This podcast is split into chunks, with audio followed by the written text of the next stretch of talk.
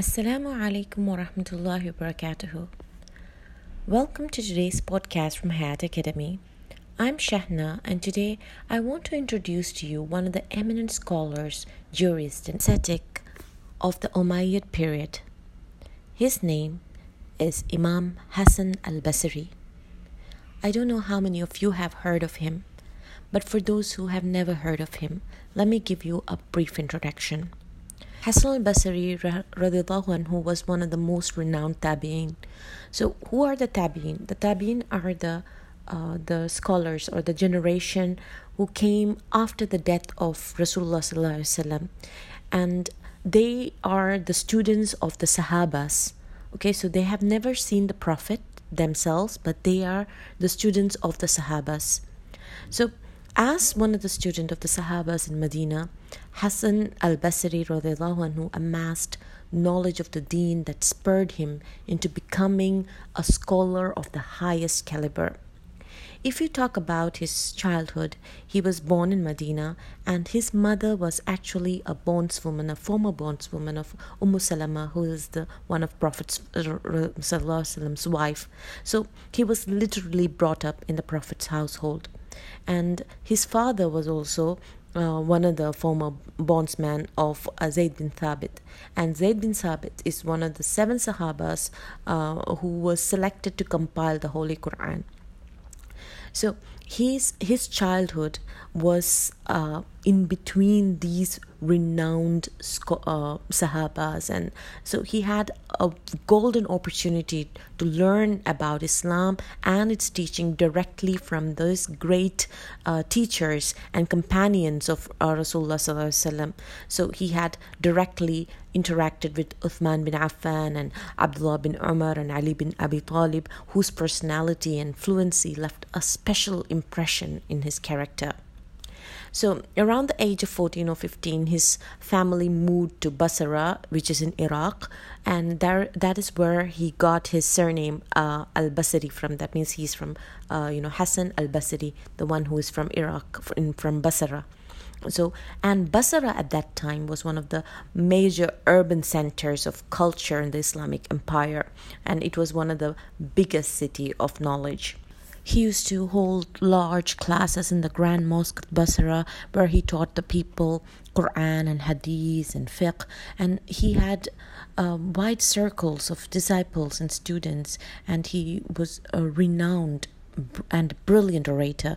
So when uh, he used to have discussions with uh, different scholars of his time, and he was always advising the rulers and governors, and, he did not fear them, and he did not fear what they thought of him or um, and how they behaved with him, because he used to severely criticize the rulers uh, for their uh, politics. And later on, he became a close friend and advisor of Khalifa Umar bin Abdulaziz, who loved him and consulted him on various state affairs. He was once asked, What is the secret behind your piety? So he replies, Four things. He said, The first is that I know no one else can take my rizq or my provisions, so my heart is content. The second is that I know no one else will perform good deeds or actions on my behalf, so I do it myself. The third, I know that Allah is always watching me or seeing me, so I feel embarrassed or ashamed to sin in front of Him. And lastly, I know that death is awaiting me, so I am always preparing to meet Allah subhanahu wa ta'ala.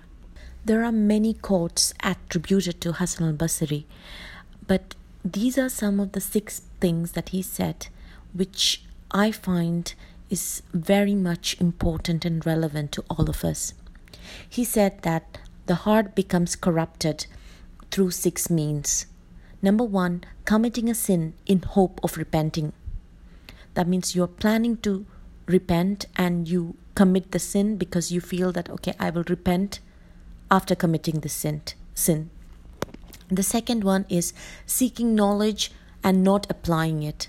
So, productive utilization of knowledge this is something which is very important not amassing knowledge and amassing knowledge but we don't use it or you know knowledge in islam is something which we have to acquire utilize and disseminate it should not be stagnant And the third thing he said is practice without sincerity.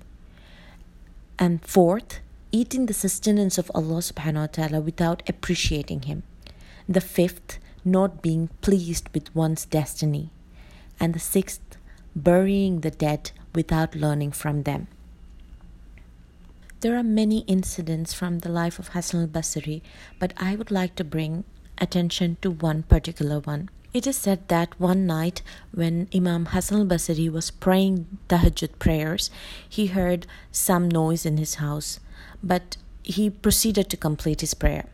Afterwards, when he turned around, he saw that a man had entered his house. He was a thief, and the thief repeatedly demanded the Imam to give him something of value.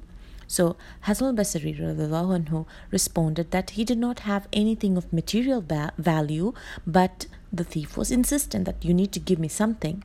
So what this Imam does is that he says that okay, I will give you something, but you have to do what I ask you to do.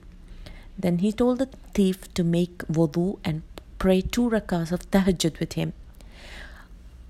Hassan al-Basri asked the man if he got something after the prayer. The thief said yes. He said that the two rakah he was able to pray was the means of peace and reflection for him. And this momentary reconnection with Allah is what jolted him to make tawbah and to make amends from his ways. Now, this story with the thief, it illustrates how he used to deal with people. Hassan al-Basri was known for his incredible oratory skills, yet he did not lecture or criticize the thief. Rather, he asked the thief to pray two rakas with him. So, we have to understand that not every individual can be spurred into practicing or improving their iman through lecture or conference. Some people, especially those who are struggling the most, need a friend who will take their hand and guide them. Can that process be long and grueling?